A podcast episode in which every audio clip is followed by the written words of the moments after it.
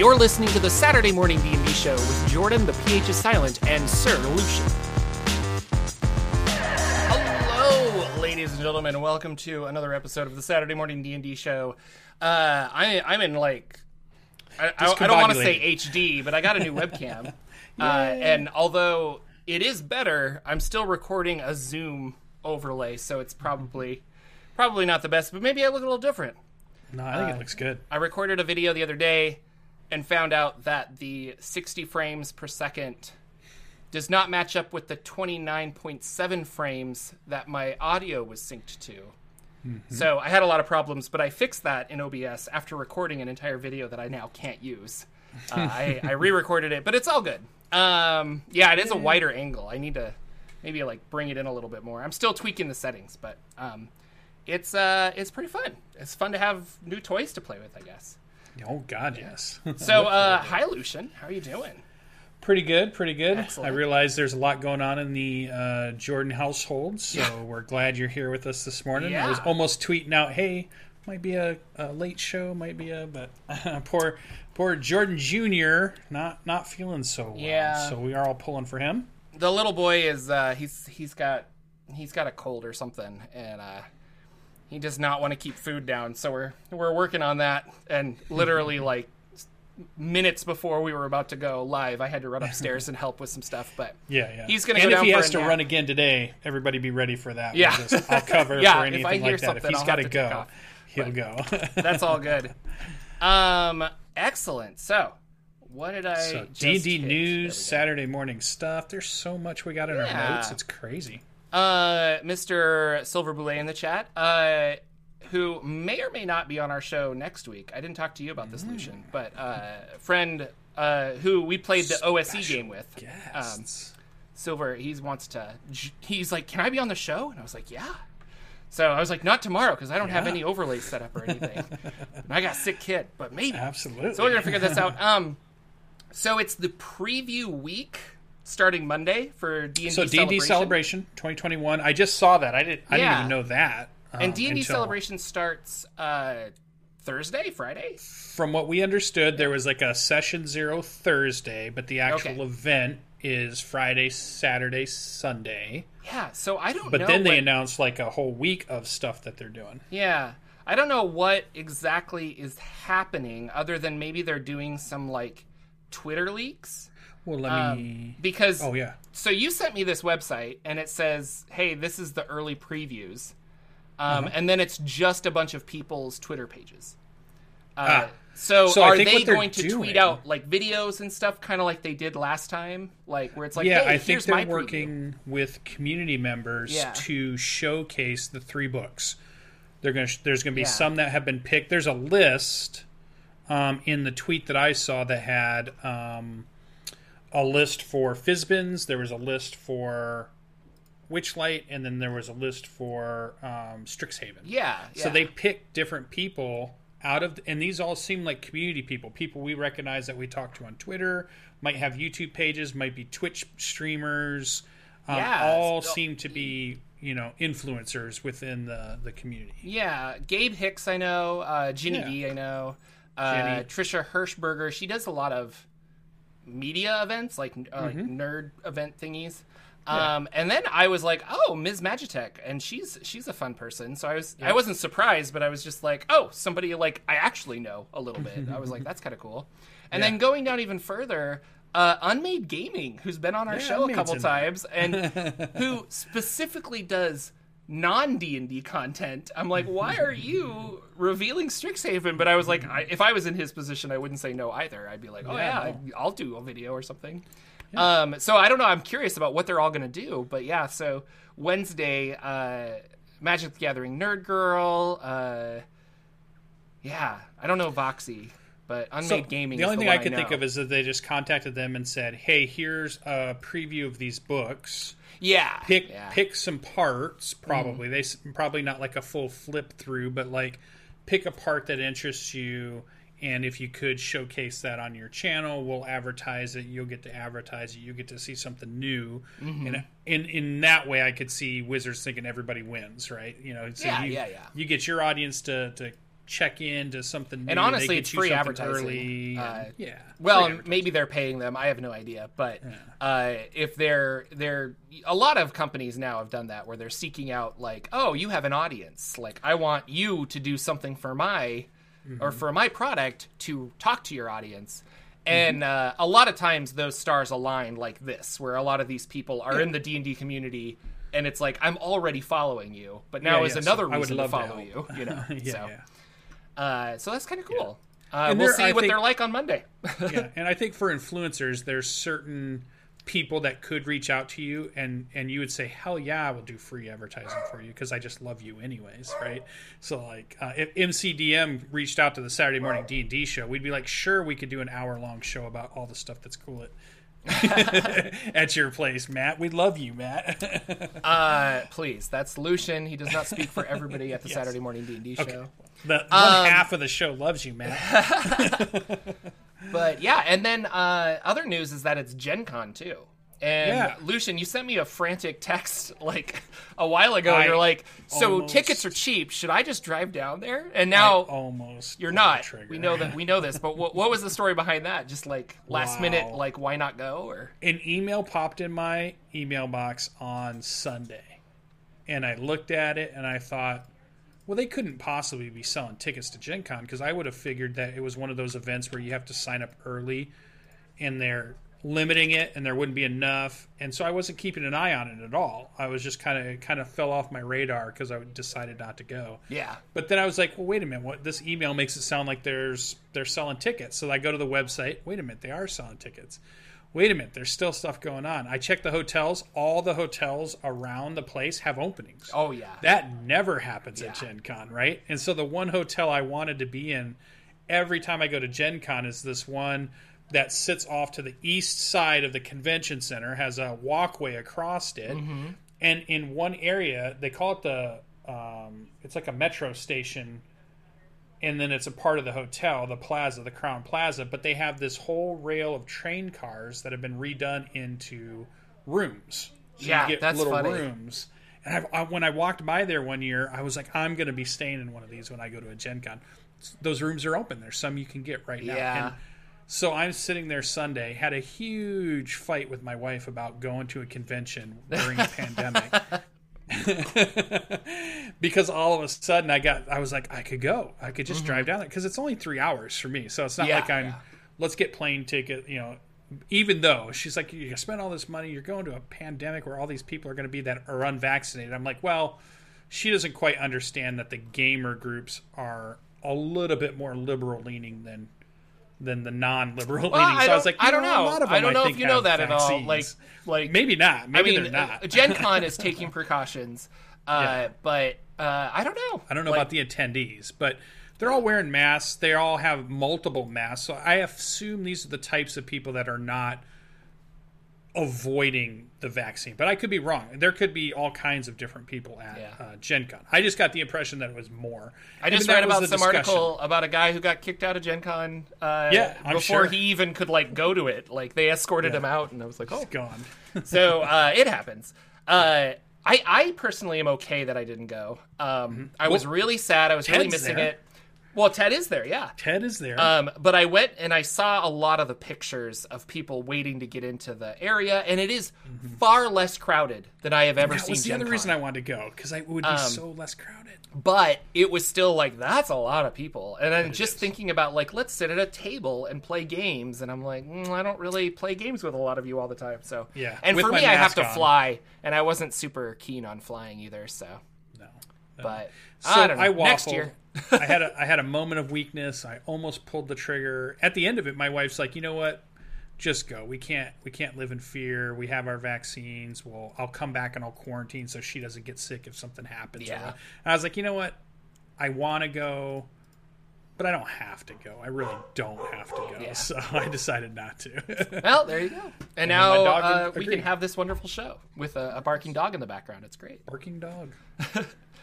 uh, so we we kind of have been talking about Witchlight and how we're both like meh, like Yeah. I don't know, like I don't want to I don't want to uh, dumb down the product or anything, uh, but I was like I think I can pass on this one. Then uh, they started releasing these Chris Perkins videos where he's talking about it, and the amount of like, and and I love a Chris Perkins adventure, like you know this, and but like the amount of uh, maybe just joy or excitement he's kind of like, and then this, and like I think this is really cool. Like you can tell that this was a product he loves and has been working on for a while and is really excited for more so than a lot of the other stuff I think he's worked on in the past. Um, and that this was originally supposed to come out earlier, but because of the Baldur's Gate video game, they kind of rushed out Baldur's Gate Descent into Avernus or like redid the beginning so they could call it Baldur's Gate Descent into Avernus to have that tie. And uh, in one of the interviews I watched, he was like, "Well, we had to tie that in, which is why we weren't able to do Witchlight." So you know, but we've been working anyway. It was like a, a little subtle kind of like he dropped that and then moved on. But I was like, "Oh, this is like you've been wanting to tell this story for a long time, and and you haven't been able to." So uh, I'm a little, I'm really interested in it from a from a design standpoint, and I really kind of want to. I don't know if I'll pick it up. I'll I'll get it on D and D Beyond because I have like five DMs who have all of the content and then share it with me once it's available. Everybody buys it. Yeah. Uh, but so I'll I'll either read it there. Uh, we'll see if I pick up a hard book or not. But I I don't know. Uh, I'm rethinking this adventure, and I was like, this could be a lot of fun. So, uh, thoughts? I know Twitter talked about it quite a bit. Um, the the D and D Twitter main Twitter, the ch- the blue checkmark Twitter account, put out a couple of tweets about what do you think about non-combat adventures, and a bunch of people weighed in about how D and D is a combat-centric game, but they're going to put out a non-combat adventure. So they got you know they got some really mixed reviews there. A lot of people weighed in uh, left or right, and it did bring up I think an interesting discussion about how people solve problems in role playing games and what tools do they have to solve the problems, right? So, Yeah. it, I mean, in a, I think both sides had valid points, even though they were both dis- defending what they thought were the opposite sides that were fighting. But to me, they were just both right, but it was still okay. Mm-hmm. you know, it's okay to be right and not be on opposite. We're not hitting each other on opposite sides. We're just you know we're just mentioning different pieces and i thought it was a very interesting kind of conversation to have where you might say like kids on bikes has a lot of tools to handle rp situations or situations that don't need combat Yeah. and d&d has a lot of everything is centric i mean if you're playing i think the big one i kept seeing is like if i'm playing a barbarian character and i'm never going to swing a weapon what in my barbarian character is going to help me during that adventure i'm just playing a person who talks at that point and that's not a class that's a person who's reasoning and talking through things it's not a barbarian right Not It's a D and D class, I should say. yeah. Yeah. yeah, It's not a. I, I got a two-handed axe. You're gonna tell me I'm not gonna use it. Yeah, yeah. so I was just like, and I get it, but then I also get the, you know, the kind of the the idea that people are saying, well, you know, we don't have to resolve all our problems with violence. Okay, yeah, I get that too. I mean, you want to, um, you can explore different ways to tackle, and I think to encourage dungeon masters, I think what came out of a lot of that discussion is, well, you always could try to do a non-combat solution. The only Yeah. one that's kind of stopped you is if the DM just made it so there's only one solution. If you start to suggest a non-combat alternative and your DM kind of starts to roll with it, it doesn't have to be easy, but it's an option, then it's in any adventure. You know, it could be Dragon on the Mount. We could have went through the whole thing and maybe we negotiated with you know the uh, the kobolds in the mountain. Maybe you know maybe the roper would negotiate. Maybe I, I, mean, I guess we would have to fight the roper no matter what. I yeah, I I don't know. Uh, we talked about this before, and I I like combat, and uh, I have been in a couple of D and D sessions with uh, DMs as a player. So me as a player, I've been in these sessions, and there are times where it's like we did an entire game without a single piece of combat. And uh, I I view that as like oh like I, I like fighting. I like using my cool spells. I like doing all kinds of weird maneuvers and things like that. Yeah. Uh, and then their interpretation was like, wasn't that the coolest session? Like no combat. Like, man, we were we were role playing so hard. And I'm like, that's yeah, that's fine. Uh, but and I'm I'm gonna probably get some flack for saying this.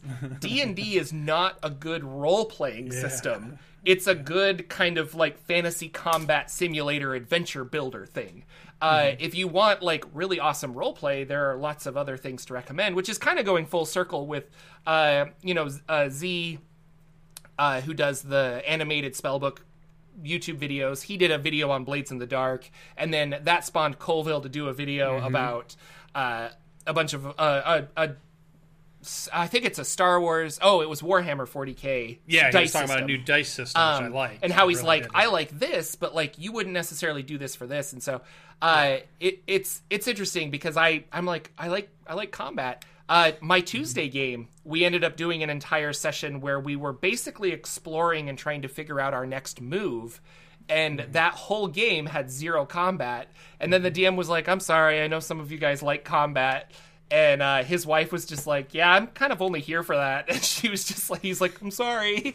But Yeah. sometimes it doesn't flow into a fight. So I understand Sure. that. But uh, but D and D's base rules were set on going into a dungeon and Mm-hmm. finding traps and things that would attack you. You know, so it's kind of Yeah, yeah. I don't know. Yeah, there's no reason to roll a class if we're gonna do a heist that has no combat in it. Like we're gonna do an Ocean's Eleven campaign, and we're like, everybody's on board. That sounds cool, and you're like, well, what classes are we gonna play? Well, we don't need those because you don't need barbarian abilities, you don't need ranger abilities, you don't need, you know, we can have skills, Yeah. but we don't need, you know, How is sneak rage attack going to help you damage. be sneaky? we don't need rage. You know, some of the spell casting will help us, but So, you know, I don't uh, know. Uh, kind of it's interesting. I I think especially playing a, a melee f- fighter kind of a person, those role play ones were a little harder for me to jump in. Uh, but I don't know. Like as a wizard, I always felt like I had cool things I could do in certain situations. But And yeah. I feel like it's two extremes, right? Mm-hmm. I think if you have too much of one or too much of the other, you're missing out. I think you need the mix, right? You need some of the RP stuff and some of the cool character development stuff and, and conversations with NPCs and villains and villagers and whatever.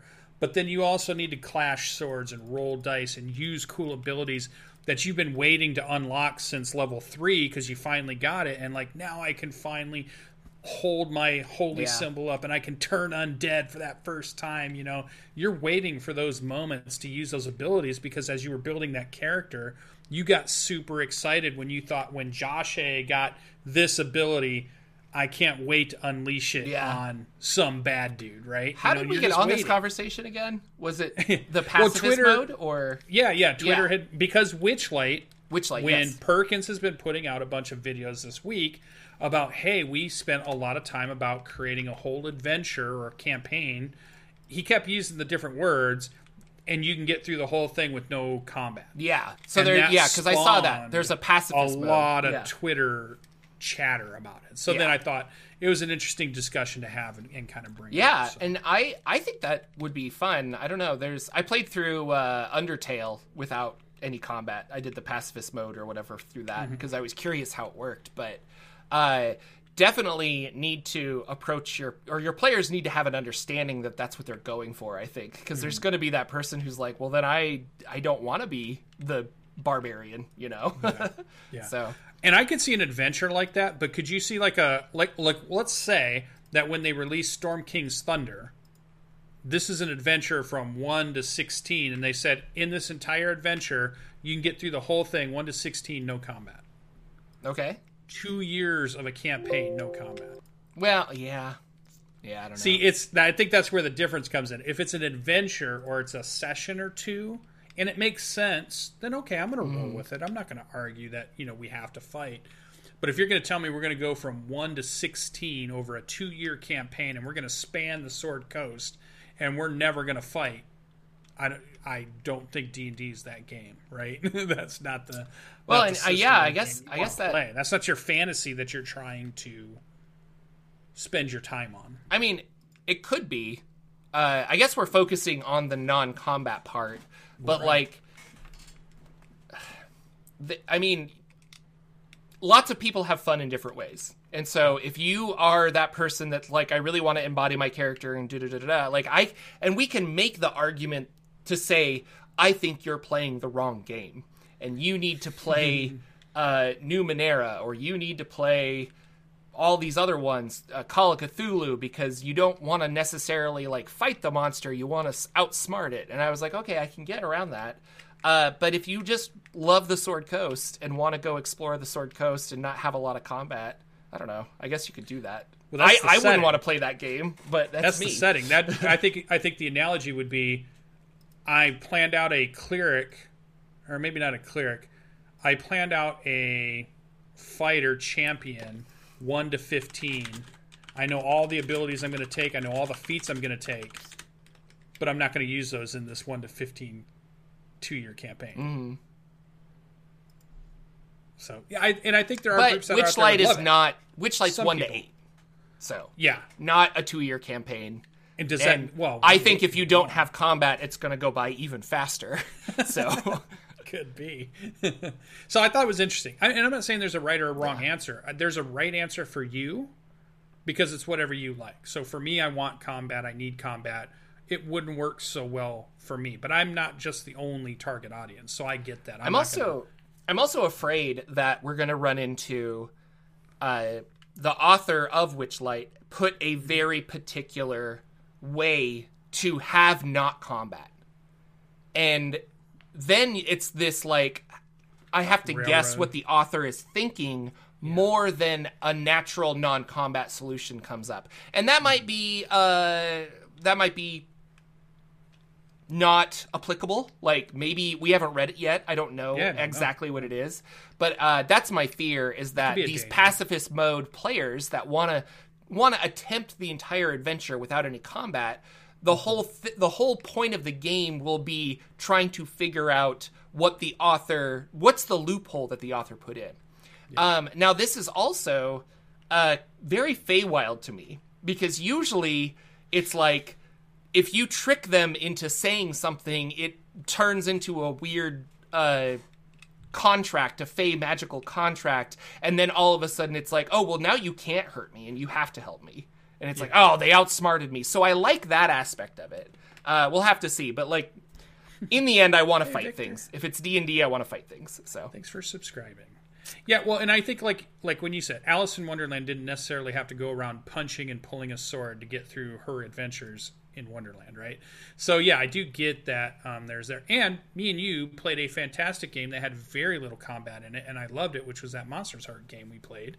And I got to play the Amazon driver. I mean, I played the most basic. Oh yeah, and but that that system's very character- designed for not combat that's though. Yeah. so when I think of that, that's what I think of. I think of a session where we didn't do a lot of combat, but we just had a lot of fun Yeah. with exploring and investigating and interacting with each other. That session that LB ran was just still one of my favorites. yeah, It that was a lot of fun. really fun characters, quirky characters doing stuff that was in a normal town, mm-hmm.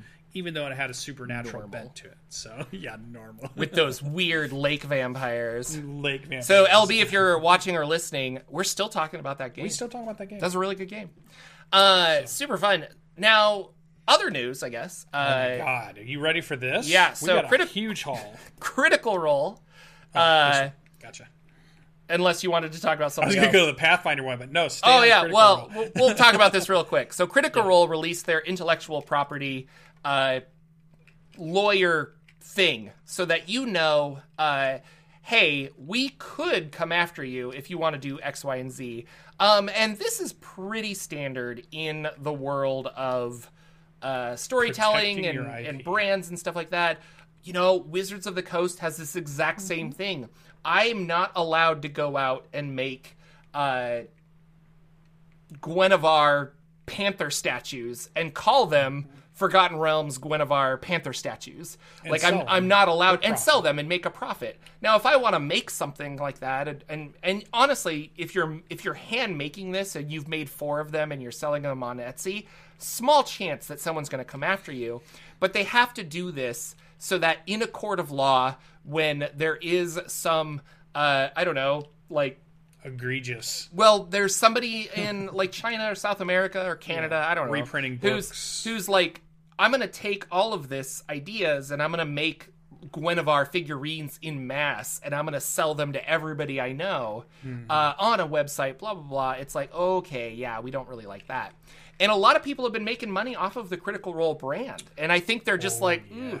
And specifically, I saw the coffee uh, company, and I forget their name. What was their name? Uh, I think I follow them on Twitter, but I don't remember. But uh, they're a, a D&D coffee brand. And um, they, two of their brand labels are Critical Role fan art. And so after this came out, they were like, "We mm, we're just gonna stop doing that." So just so you know, like, yeah. And so now they don't necessarily feel as comfortable having you know Jester's Wake Up brand coffee or whatever it was. Uh, so I don't know. It's it's kind of interesting, but they don't have a game system. They don't have like what Critical Role has is the characters they've created. And so if they can't protect those in some way, you know, like and what if they don't agree with certain things? Not that they would, but like what if somebody's like I'm going to make uh, a jester like pinup calendar or something and they're like I don't feel like that's on par with the Critical Role brand. I don't want you to do that, you know. Yeah. That really is their choice. So, it's interesting a lot of people were upset that they they took this as critical role was now forbidding fan content when fan content really built up this brand to what it is. Uh, but i i did not uh, take it that way. I think that they're just trying to protect themselves from from certain Well, there larger companies that could take out them Yeah, there are definitely people that have made their living now based off of selling stuff to fans of Critical Role. Well, even- because fans of Critical Yeah. Role want portraits, or they Yeah. want costumes, or they want objects that they've seen on the show, and this person can make those, or they have the talent to make stuff like that and then sell it. So. Um, Ginny Di got super I was just gonna say there, yeah. and was being Like- sent to Gen Con as Jester, paid, you know, on the whole well, and thing. she's made not calendars. She's done all kinds of stuff. Like she's, Yeah, she's in- She very much embodies Jester, and she does a really good job Yeah. about it. But like her whole YouTube channel really exploded because of Jester, uh, and I don't know. I haven't read as thoroughly about this if that's something that she can continue to do. Yeah, I was but I definitely think that Critical Role, like I know that Laura thought she was awesome. Like the Oh, yeah. yeah, I like they all that. love it. But uh, it yeah, it's a little odd. But if So- you're all of a sudden starting paid to make appearances at places as that character, then Critical Role might want to have more of a say if somebody's doing that because she got paid to go to Gen Con as Jester Well- and hang out at booths to advertise the booths. Oh, I didn't know about that. But Yeah, yeah, she was there at the. I was like, if you're paid to go to Gen Con, like you're that's a personality thing. What I was thinking is like I've made a critical role calendar, which is what she's done as Jester, and it's like you go and buy that. Uh, is that okay? Because you're yeah, using their intellectual property to sell something that then Critical Role is getting zero But then here's the one that people I thought on Twitter started to jump on that I think also um, started to create a little bit of a ruckus. I guess is that they were saying how how would you like to do this is theirs. oh, You're not allowed to use it. Yeah. Is what they're saying. Well, you can trademark phrases. I don't really agree You with can that. try, but, but, you I, can, I'm so- pretty sure Matt is not the original inventor of that phrase. Now maybe he's the one that trademarked it. But what if you're what if you're saying I want to start? Uh, how do you want to do this coffee brand? Yeah. And like you're just toeing the line of like, oh, I'll buy that because I know Critical Role. I think. I mean, all of this intellectual property is a mess. And uh, I should say copyrights are a mess, not Yeah, yeah. intellectual property. Because you'd be like the copyright process, saying, and I'll be back, and nobody else can use that. and know? knowing that I, I mean, I have a YouTube channel, and you get this a lot where people are like, "How are you able to do this? How are you able to do this?" And it's like, honestly, because they nobody can decide except a judge in a court of law, and there aren't enough hours in the day for judges to, with cover every piece of YouTube media that comes out. So it's a really weird gray area if they want to come after you. The same thing with Etsy. The same thing with other stuff. But looking at this uh, contract, it seems a lot is very similar to, uh, um, to what Wizards of the Coast has done for D and D. Like Yeah. you can use this, you can use this. You can't put it behind a paywall. You can't do this. Like you can't, you know. But I don't know. This is no different than like fan fiction of Jurassic Park in the 1990s, like where they're like, "Am I allowed to sell this? It's not Yeah, my, but I and I wrote think- it, you know." So Yeah, and I think my my biggest concern is, or not concern, because who, who am I on, on the internet? Some dude on the internet. But it starts to lead to what I think is the how do you want to brew this? Is what Yeah, that's the coffee yeah. brand. So. How do you wanna brew this? That's perfect. That is Uh, perfect. Like good.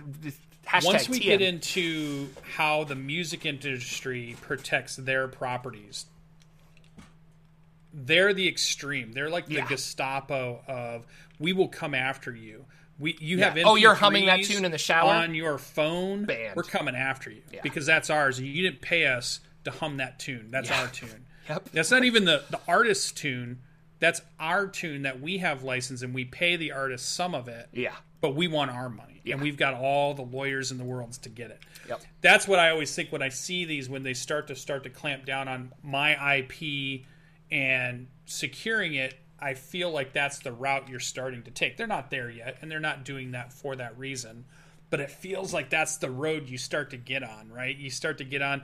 Then some lawyer is going to buy up the ip from critical role. They'll pay them a, a fee for it but it's theirs and now you're dealing with some company that owns them. Columbia records owns critical role or amazon industries owns critical role or something and then you're dealing with their lawyers and stuff so it's i get it you have an ip and you want to protect it you know you know you want to make the money you can sometimes people just see that though you're making millions and millions of dollars and you're worried about this other person who's creating portraits and they might make 10 grand a year Yeah. that's who you're going to lock down on Yeah. I don't know. Like, uh, I was just thinking there was there's a lot of Kickstarters that start out like, hey, we want to make. Uh, boy, this is not the best example, but it's the only one I can think of. Is they wanted to make GameCube controllers for Smash Brothers tournaments, and the Kickstarter blew up and then was gone immediately because nintendo shut uh, Nintendo shut it, and Nintendo's Should've. big on this. They're like, no, thank you. Yeah. But it was interesting. They were fine to make the controllers, but what the problem was is that they wanted to use the Smash Brothers logo, and they had Pikachu and and Mario on the Yeah, Nintendo controllers, and that that was that was the deal breaker. Like if they had just made controllers, that would have been fine. But now you're a Kickstarter making millions of dollars off of Mario's face, and that's where it doesn't. Yeah, so I don't know. and i get it. Uh, it's a sticky situation Every, we'll see. know. We'll see where it goes. I think we've talked about it enough, but uh, Critical Role, they're doing stuff. It's it's For a thing. sure. So, uh, time for the Pathfinder report. Pathfinder. It's a podcast within a podcast, and we're gonna have uh, Mm-hmm. back by Lucien. popular demand Lucien, right? tell us all about what's happening with Pathfinder. Uh, Um, yeah, Yeah, because a couple of shows ago we brought up Pathfinder, and the audience seemed to say, "Yeah, we wouldn't mind knowing stuff about Pathfinder and what's going on over at Paizo." And it just so happened that Gen Cons this week, Paizo decided not to go as a company. They're usually a big, big, big presence at Gen Con. They buy some big floor space, and they sell lots of products at that um, during that show. But they did their um, keynote and so they announced all the stuff they're doing from now until next Gen Con. And a lot of times with game companies, especially TTRPG companies, they're not so centric on our year starts from January to December. I don't think that's how they see their year. I think they see their year as from Gen Con super announcement to Gen Con super announcement. That's like that's like their year, right? You know, like a, a not a fiscal year instead of a like a calendar year, fiscal year. Um, so they had a keynote and he got on there and he talked about Starfinder, he talked about Pathfinder 2 and all the products that are coming out. So I thought I would bring a condensed version. Maybe um, uh, Jordan can put the link in if you want to go see it on YouTube. It's out on Paizo's website. yeah, yeah. I can it. put the link in. Uh, where is? It? Oh, the the Uh, YouTube yep, video. It's right above there. Okay. Yep. Yeah, Yep. I'll, So I'll put the YouTube video in the uh, show notes because So, you're watching what- YouTube right now. So don't watch another YouTube video. Watch this one. Don't do it. So Starfinder is getting a book about mechs, um, a new book that's coming out that Oh. has um, interesting mech stuff in it. Then a book after that, they're introducing magic, and bringing it into the universe because they have said Starfinder is a science fantasy TTRPG. Yeah. And they have not focused a lot on the fantasy part. They've focused a lot on the science part. So they're bringing in the fantasy part of Starfinder. So they're going to have a magic book. Lots of classes. You know, um, some new classes have gotten announced for Starfinder, so you can go check those out. They had accessories, battle cards, spell cards, and more adventure paths that are going to be released bi monthly. So I like this is again a comparison. One of the reasons we started talking about Pathfinder versus D and D in my mind was I liked the comparison between how Wizards does it and Paizo does it. Mm-hmm. They're going to release their adventure paths, their adventure books bi monthly. So you, it's like clockwork. Then you know exactly what's going on. They're usually about ninety six pages long. They're well, and a it's a spanning- over. It's an over. It's a larger story. It's just Yeah. like little snippets, and then you have all of these module books that you put together for a large. Uh, and some are Yeah. large and some are, are 90 most of them are 96 pages long and then they might span five parts six parts ten Yeah. parts whatever it might be Man, from a and playtest might do another standpoint, very smart.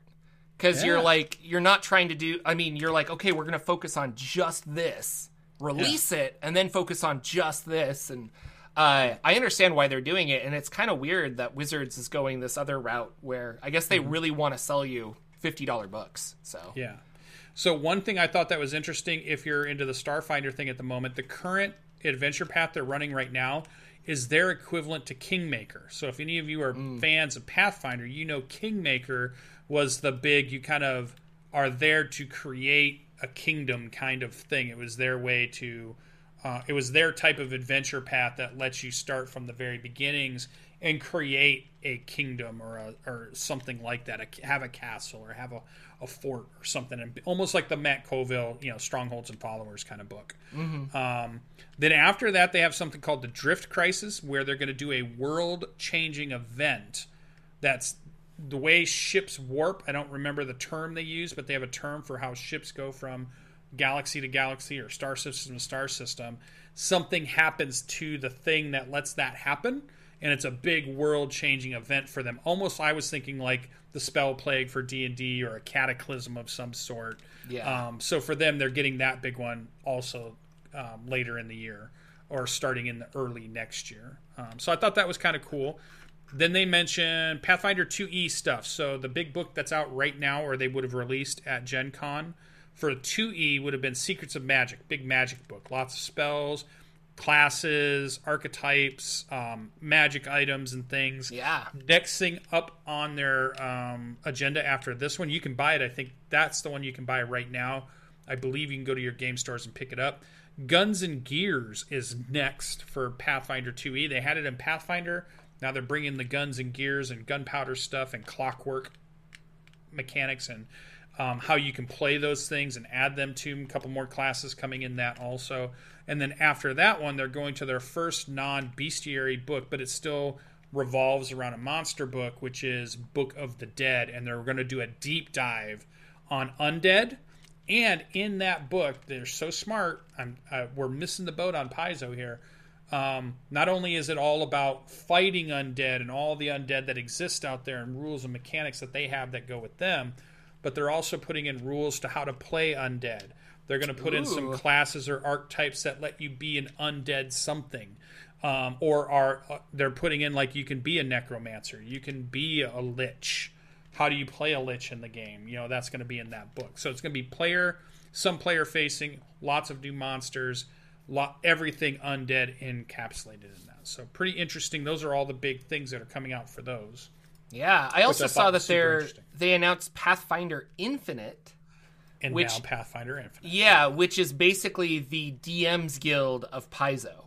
Mm-hmm. So DriveThruRPG, who runs the DM's Guild, does that that whole website for him, is going to partner with Paizo, and now you can create and publish your own Pathfinder and Starfinder.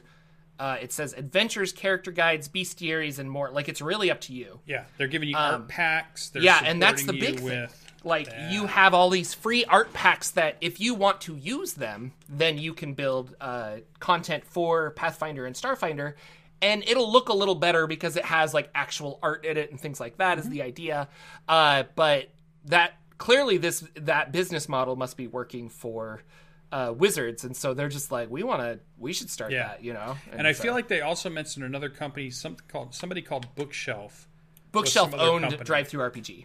Oh, that's what it was. Bookshelf Because I, owns hadn't that. heard that Yeah. before. Okay, that's okay, their so- parent company that they own a lot of things. Like they have a comic area and they have a lot of other stuff. But DriveThruRPG is for RPGs. And That's then why I have Jordan yeah. on the show. He knows Yeah, all. I know things. things. He just That's that's things. what I do. I talk on podcasts and I know things.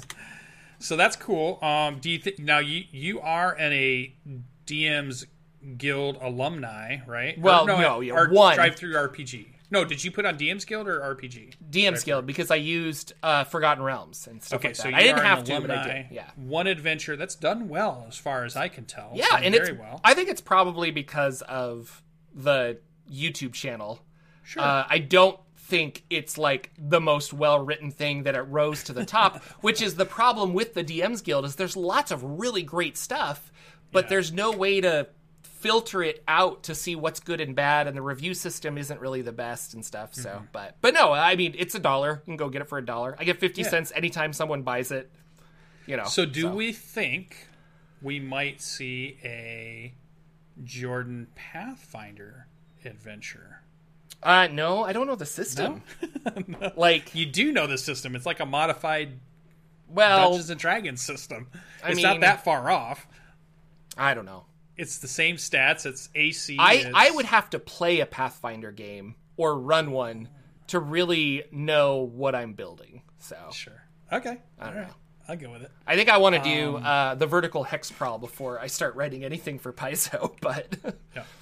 I feel like they mentioned they are doing a. I didn't put it in my notes here, but I want to jump back to Pathfinder 2e for one second. yeah, They've got a big city adventure coming, a la Ptolus. Ptolus. Mm. And the guy who does the keynote, the main guy that's is one of the writers at Paizo, one of the main creators at Paizo, he's like, I played for seven years in Ptolus with Monte, Monte Cook. Cook. Ah, okay. So he- he's like, we're doing this. We're we're building a big one. Their book is also going to be huge, lots of stuff in it, but they're also going to have versions of it for Pathfinder Second Edition.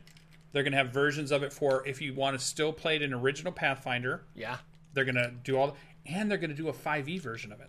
really, yeah. That's They where are they're working the with a company is, you know. that So- will do a 5e version of that big adventure book for You know, a I- big town. I look city. at Ptolus as an example, and uh, I, as much as Monte Cook probably wants to make all of these things just for Cypher System or Numenera, the Cypher, things that yeah. he's created, uh, at the same time, you know that it's going to sell better if it has that compatible with 5e sticker on it. So, Yeah. and they know it well enough, and so.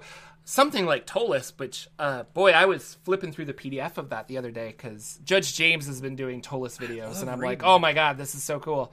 And then I was going through the PDF and I was like, man, I I gotta buy it. And I went and oh, 130 dollars. I don't have to buy this. This It's is a big deal. this is not good. I'll read the PDFs you already have. I bought uh, Worlds Without Number the other day. Oh, that's um, that's going to come in the mail soon, strictly for like world building stuff. But it actually has a lot of. Uh, it is its own self-contained game, Mm-hmm. but I wanted it for all of the world building aspects of it. Uh, so I've been reading that, and I'm like, this is really good. I'm like, oh man, Ptolus. I want to build a Ptolus. I think, like, I want to build a a city. I want Endigar to be that. You know, like I think that would be really cool. But Say this is sort of on topic, but off topic too. Modiphius just released a U.S. store, Yeah. store. Yeah, so go you can to- get all yeah. their books with a little bit cheaper, a Yes. little bit less on the on the shipping. no longer am and I getting. they have a lot of great systems. Yeah, uh, my wallet is going to be hurting. modiphius.us i think uh, Yeah. but definitely check that out if you're in uh, north america because uh, boy i i paid a lot to get forbidden lands over here from uh, Yeah. From free league modiphius they they sometimes sell free league content but Mm-hmm. uh, yeah i was like oh where were you when i was shipping like uh, forbidden lands box sets from sweden but Yeah. there you go Yeah, I keep looking at all the Star Trek Adventures Yeah. stuff that I want to get some books on. They've got um, the other big one over there that I was thinking they've got a Fallout D20 a 2D20 system that looks really good. Mm-hmm. They've got Conan over there, John Carter's on Mars. They've got lots of really cool stuff. So they've got They have a lot of intellectual really- property that they're then putting game systems on top. Oh, of, Homeworld. So That was Homeworld, the other yeah. one. I'm I'm definitely buying Homeworld. Yeah, that is in uh, that's in pre-production. Yeah. So it or it, it isn't out yet, but uh, you can reserve it. But yeah, Homeworld would be really cool. I'm that might be the sci-fi game that that gets you in. gets me into sci-fi games. But we'll see. I just really like the video game and the and the world of the video game. the art. The Uh, artwork is so good. But I don't know how. I don't know what I would play. Like, oh, I'm a Yeah, I gotta read the book. marine. I don't know. Like, Yeah, yeah. because Well, that game is all about. It'd be like playing a um, a StarCraft RPG or something. Yeah, Like yeah, I love? StarCraft, but and I love the lore of StarCraft. But when I think about it, I'm like, what am I going to be? A, a Zerg? A, a- SCV. like I don't know. I'm an SCV You'd be like guy. a little like, miner. how do you do it on a on a micro level when the whole game is about, these macro. giant macro fights? So we'll see. But uh, Homeworld's just really cool. So Um, so before I had realized that there was going to be a big Gen Con announcement of all this news, I had to come up with what was I going to put on the show for Pathfinder. So I thought we might do a small, quick, condensed history lesson, if you if you will. So I'm going to put my go professor, right, go right ahead. PhD of uh, Yes. Pathfinder. So um, The PPHD, the Pathfinder PH. yeah, PPHD. Yeah. Book. PPHD. yep, the core book dropped in the summer of 2009. oh, it's hot summer.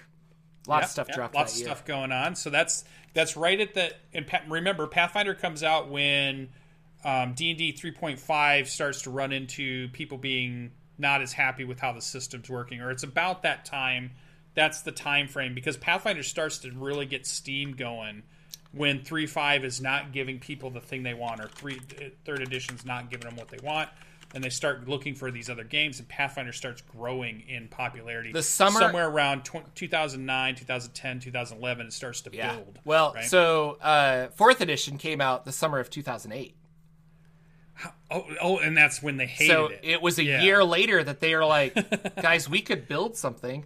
Uh, coincidentally enough, uh, Dungeon Crawl Classics released in 2012, I think. So again, it was all that like, as a response But I think to- they were they were building it and announcing it in 2009. Mm-hmm. So yeah, Um, the last book that I could see, this is all from the wiki, so if there's anything wrong in our history lesson, we're going to blame wiki. Um, 2018 seemed to be the last non-adventure core book. So they have their their books are listed in core books, which are like monster manuals and rules books and class books and things about the world.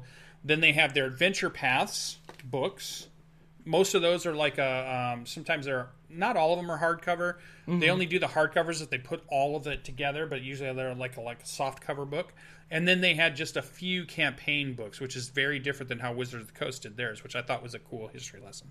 So 2018 seems to be the last non-adventure book they do, and it's a planar adventures. So it's about going on the planes in Pathfinder, and you learn about planes. So almost like a planescape style book for them. And that Manual was the last Plains, one yeah. that we see.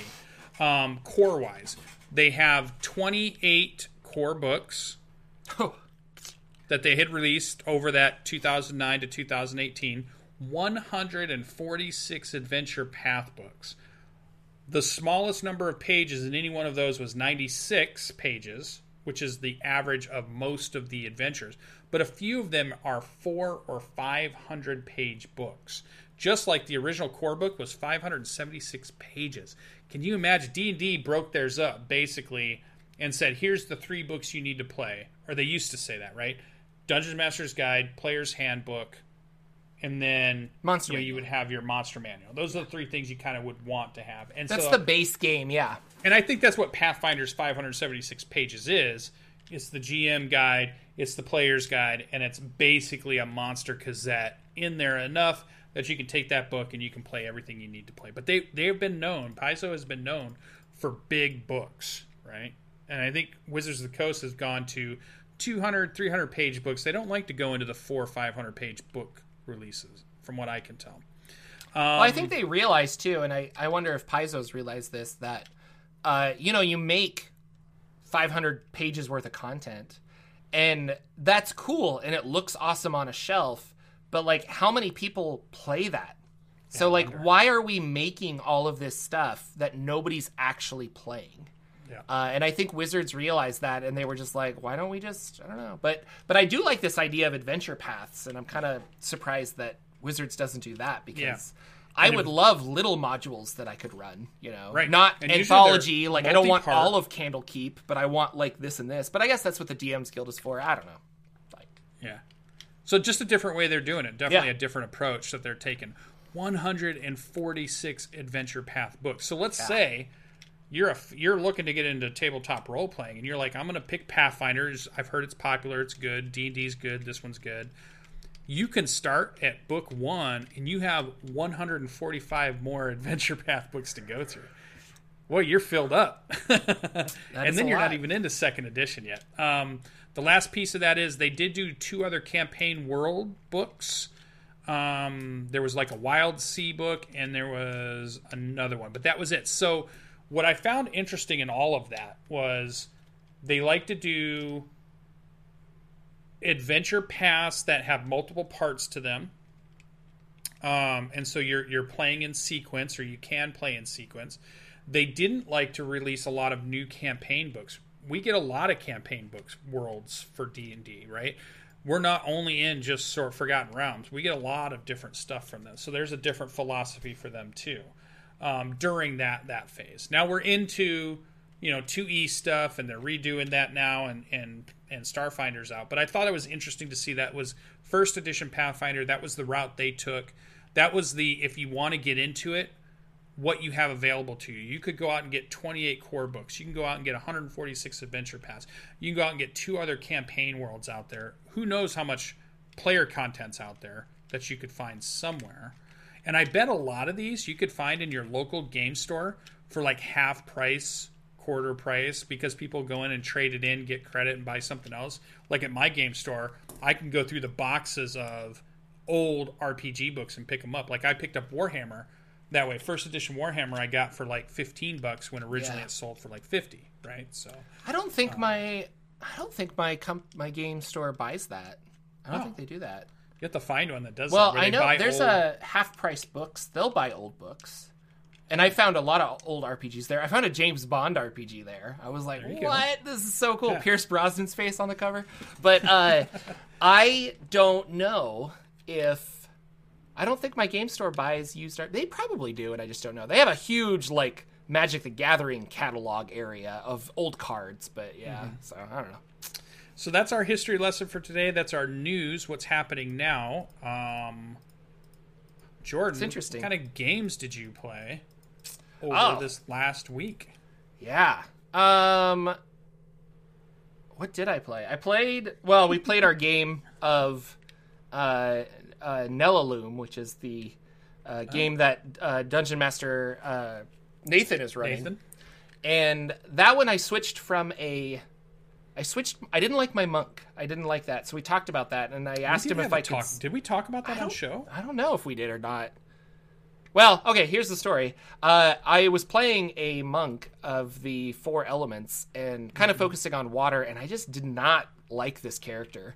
And so the more I Mm-hmm. was playing it, I'm like, I don't feel like I have an investment I in the story. I don't like any of it. So I didn't think they captured an elemental monk very well in the rules. yeah, and that was the. I other thing. Like you.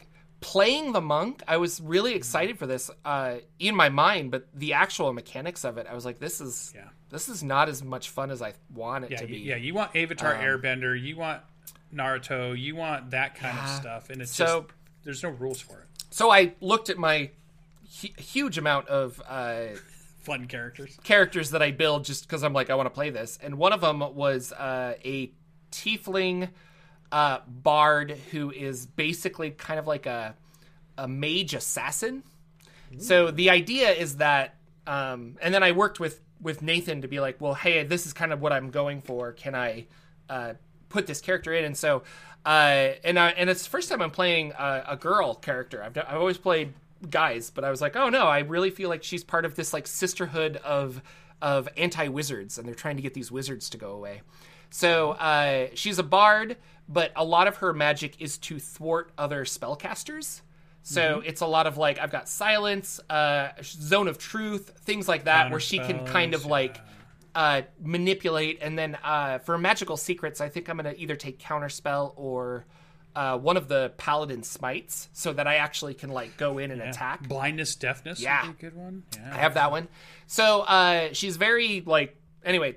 So I'm playing a new character, uh, and her name is Rubri, and Rubri is now powering around with these people because uh, she's hunting an evil wizard that is working for, uh, or is worshiping probably this malevolent entity that these guys are kind of in in with. So I have a reason to actually like pal around with them, which is good. Uh, we got on a ship. Uh, I think I told this last week that we got pulled over by the Modron Spelljammer police, and they said we were going uh, 12 demiplanes a second when we need to be going at a minimum, or a, a, we need to go no max higher than 10 dem- demiplanes a second. It was just funny. so we had to go to Modron Court. We got out of that, uh, and now we're back in the the people I'm with, their home plane, which turns out to be the Feywild. They call it Nellalum, but we're now learning that it's the Feywild, and that's where they're from. And so I'm investigating this area now with them, trying to figure out how to find that wizard. Uh, it was fun. It was it was fun. So that game happened. Uh, I'm was going to start DCC Hot Springs tonight, uh, but with my sick little boy, I don't know if I'm going to do that because I need to just devote time to him. Uh, and then it's interesting. A lot of people are on the internet asking me lately, and I don't know what the resurgence has been, but they're just like, "When is Rod of Seven Parts coming back?" And I'm like, "I don't know." So we were talking about maybe starting that up again. Could be a lot of fun. So I secretly think Ted has been sending all of his viewers messages to say, "Hey, he might be. go bug Jordan." Go. We need to do it. Uh, it's it's been back. fun, and I finally got the whole episodes, all, all of them on uh, Patreon. So if you want to do podcasts, they're on there. Nice. Um, but you can always listen to him on YouTube uh, on Ted's channel, Nerd Immersion Plays. Uh, and so I don't know. There was talk of doing that again, um, but and and this will be a. So I recorded a video last night, and I want to talk about it really quick. Uh, Lucien, you playing in Dungeon of the Mad Mage with Ack Inc. rules got me thinking about Rod of Seven Parts, uh, where that was kind of like a skeleton framework. Like you need to go find these parts of the rod and put them together, and then that'll solve your problem or something. But you don't really know why. It's like a fetch quest kind of thing. But because of that framework, I was able to put it uh, anywhere I wanted. I'm like, okay, well, all you have to do is find a rod. So like, I, I could literally do any kind of thing I want. adventure, yeah. And if there's a rod at the end of it, there was a reason for you to do it. So I, and then I was also watching World Builder Bob or Bob World Builder, his channel, and he was talking about he he released a video recently that said, "Here are the books I recommend that you buy for 5e." And I was thinking of all of those different adventures. So the video I recorded last night that I'm going to release either today or tomorrow once I get a thumbnail done uh, is about can you take Acquisitions Incorporated and use that uh, that framework of I the the head office is sending you out to do something You're out to create a franchise. and That's the whole premise. exactly um, but you're going to incorporate the major events of all of the sword coast adventures that have been released by wizards of the coast so far so it's like Yeah. we need you to go here for storm king's thunder. We need you to go to the underdark for out of the abyss. We need you to go over here to Chult to grab something. You got to head up to icewind dale. Then there's a with the tyranny problem in dragons. Waterdeep. And then there's this. And so i was thinking about this and i was like i think that's a really cool idea. And i kind of created this like this i don't know frankenstein monster of an adventure where you're working for ack inc and you get to see the majority of the sword coast. I thought that'd be a lot of fun so that's kind of what i was working on last night it was interesting uh that's about it. I'm probably gonna have to cancel my game tonight, uh, and I'll just read a bunch of more books and be extra prepared for tomorrow. But uh, what did what did you do with your wonderful Um, week of gaming? we also had um, we have we had one player that's still feeling under the weather. Actually, is battling cancer, so we're we're all been super sensitive to their needs and their schedule because you know we want to make sure they're healthy, Yeah. they pull through, and we don't want to put a lot of undue pressure on them because we want to play you know a role playing game. So we didn't have our game, but that allowed me to work more on the thing we had talked about last week, where I wanted to create a filler that we could do on those nights when not everybody can be there, but we could just use the people that are there. So even if it's one or two people that can stay and want to stay and play, what could we play? What could we do that are these nice contained one shot kind of night things? And so I picked this uh, Fall of Delta Green system that I've been reading about, the gumshoe system we talked about um, last week. There it is.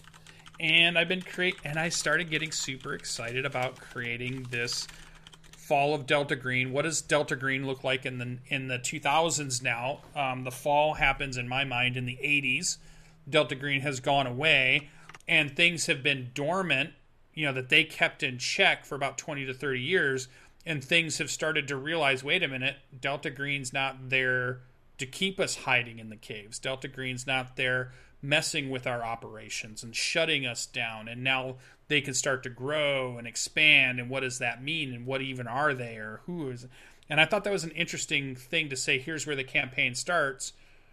Something reactivates the Delta Green protocol and starts to create this thing that's going to battle that which lives in the shadows, right? That that the mainstream media doesn't know about, kind of thing the regular world doesn't know vampires exist or werewolves are actually out there or Cthulhu monsters come from out of the ocean and destroy mm-hmm. towns. They don't know any of that, right? So um, I just thought it was interesting. So I got to really, it was exciting to be able to create. And you had mentioned, it was like a week or two ago, you had been working on your adventure and it might have been the DCC Hot Springs to get ready for it. And you just kind of typed in Discord, man, it feels good to be creating again. It feels good to be thinking out what am I going to do with the players and what are some some plot strings and what are some things I can create that are going to be really fun. And I agreed. I was like, man, I, we've been playing a lot this year. We've been players of games a lot this yeah, year. Yeah, more than I've ever played ever. Like, yeah, I'm just I'm like, ready to get back to yeah. running the games. You know, my mind is really kicking it off, and I think it started with when we were talking about the cliff and how that had started getting my creativity yeah. going and then now i'm looking at systems and how to build and use different systems and um, so now it's just flowing again i feel like it's it's really close to, to cooking off so it felt great and i'm playing a bunch of pathfinder wrath of the righteous game it's surprisingly really good. I've got five playthroughs where I'm doing five different characters. That's so. And funny. what I do is I do my main one all the way up through a certain part where there's a, a decent checkpoint. And I'm like, all right, that was super cool. Now let me go back with this character and go through that checkpoint. You know, and this character. That reminds me of when I played Neverwinter Nights, where I like got all the way to Act Two and I found a Druid Grove, and they're like, oh, well, you can't do anything here because you're not a Druid and I like yeah. stopped the game and started a druid over and played the whole thing again so I could understand. I'm like, and then you get like I don't know a cool cloak or something, and I was like, ah, yeah. that's so cool. yeah, but these character classes are fun and interesting and played differently, and even though some of the stuff is the same, some of the fights do different things. Sometimes you find some something else you didn't find before. Um, you can take different dialogue trees yeah. that can affect the game. So I'm having fun playing these different classes and characters. I've got a cavalier, I've got a wizard, I've got a witch, I've got a kineticist. Um, I'm just playing all the things and having fun. So yeah. it's been really fun. I've streamed a couple of nights of it. I'll probably stream some more this weekend of it. Um, play the witch up. I've been doing the witch playthrough on the stream, so that's been cool. Hex based magic, and I'm about yeah, to get was, to. I was going to try level, and catch one so of your streams. Cool. Yeah. Um, I might if I don't actually run my game tonight, I might stream uh, like a session prep and just kind of talk about it and stuff. That could be think about that too. My Delta so. Green, I wanted to do a, I almost streamed that where I was.